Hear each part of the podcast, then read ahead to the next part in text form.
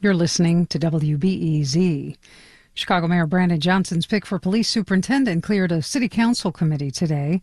Johnson selected CPD counterterrorism chief Larry Snelling from three candidates chosen by a new community commission. Snelling was also a favorite of the union for rank and file Chicago cops. WBEZ's Chip Mitchell covered the hearing today. I spoke to him earlier as he's in City Hall as the hearing was wrapping up, and I asked him whether any big themes emerged from today's questioning. Melba, a lot of council members are asking about training and wellness programs for police officers. It's sometimes, it seems like part of a script because when Mayor Johnson introduced Snelling last month as his pick, um, Snelling said officer wellness and training would be his top priorities. That's even before curbing community violence, uh, building the community's trust in the police. At many points this afternoon, uh, Snelling has seemed to be speaking directly to the nearly 12,000 cops he'll be in charge of. Our officers are painted as robots built on an assembly line that as though they don't have feelings, they don't have family members, they don't have children, you know, they don't have wives, husbands, mothers, you know, injured, sick family members. These are human beings, these are men and women. I see them every day. I saw them through civil unrest. I saw what they dealt with. I saw the names that they were called, the yelling, the screaming. I saw the 16 hours they worked, dehydrated, hungry, sleep deprived they kept their cools. They responded the way the city needed them to respond to stop the city as a whole from burning down. And then they went home and they got up and came back to work the next day to do it all over again.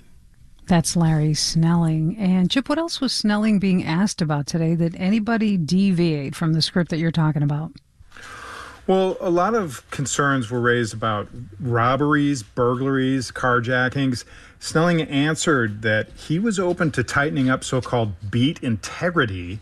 That's keeping officers in their assigned territories instead of sending them to crime hotspots. Larry Snelling also voiced strong support for so called merit promotions. That's a system, it's well, it's controversial inside the department, Melba. It was introduced in the 90s to increase black and Latino officers in supervisory ranks.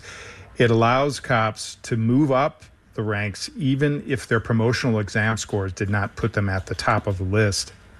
Chip, can you tell us a little bit about the tenor of the meeting? Are they being hard on the new guy? Well, it's it's been nothing other than what I would call a love fest one council member after another has praised Mayor Johnson for choosing Snelling. Um, now, Snelling was not pressed for his thoughts on the size of, well, on some very obvious topics. The size of the police budget. This year, it's nearly $2 billion, plus roughly another billion for things like off, uh, officer overtime, lawsuit settlements, fleet management, and so on. No questions about a traffic stop program that weighs heaviest on young black and Latino men. Since 2015, CPD has carried out about 3 million traffic stops, mostly in high crime neighborhoods. Now, these stops have helped seize lots of illegal guns, Melba. Well, Snelling doesn't have the police superintendent job just yet. What happens from here? Well, the full, full city council could confirm him as soon as Wednesday. After today's hearing, Melba, that seems more likely than ever. Thanks very much, Chip. Good talking to you. My pleasure. Chip Mitchell is WBEZ's criminal justice reporter. This is WBEZ.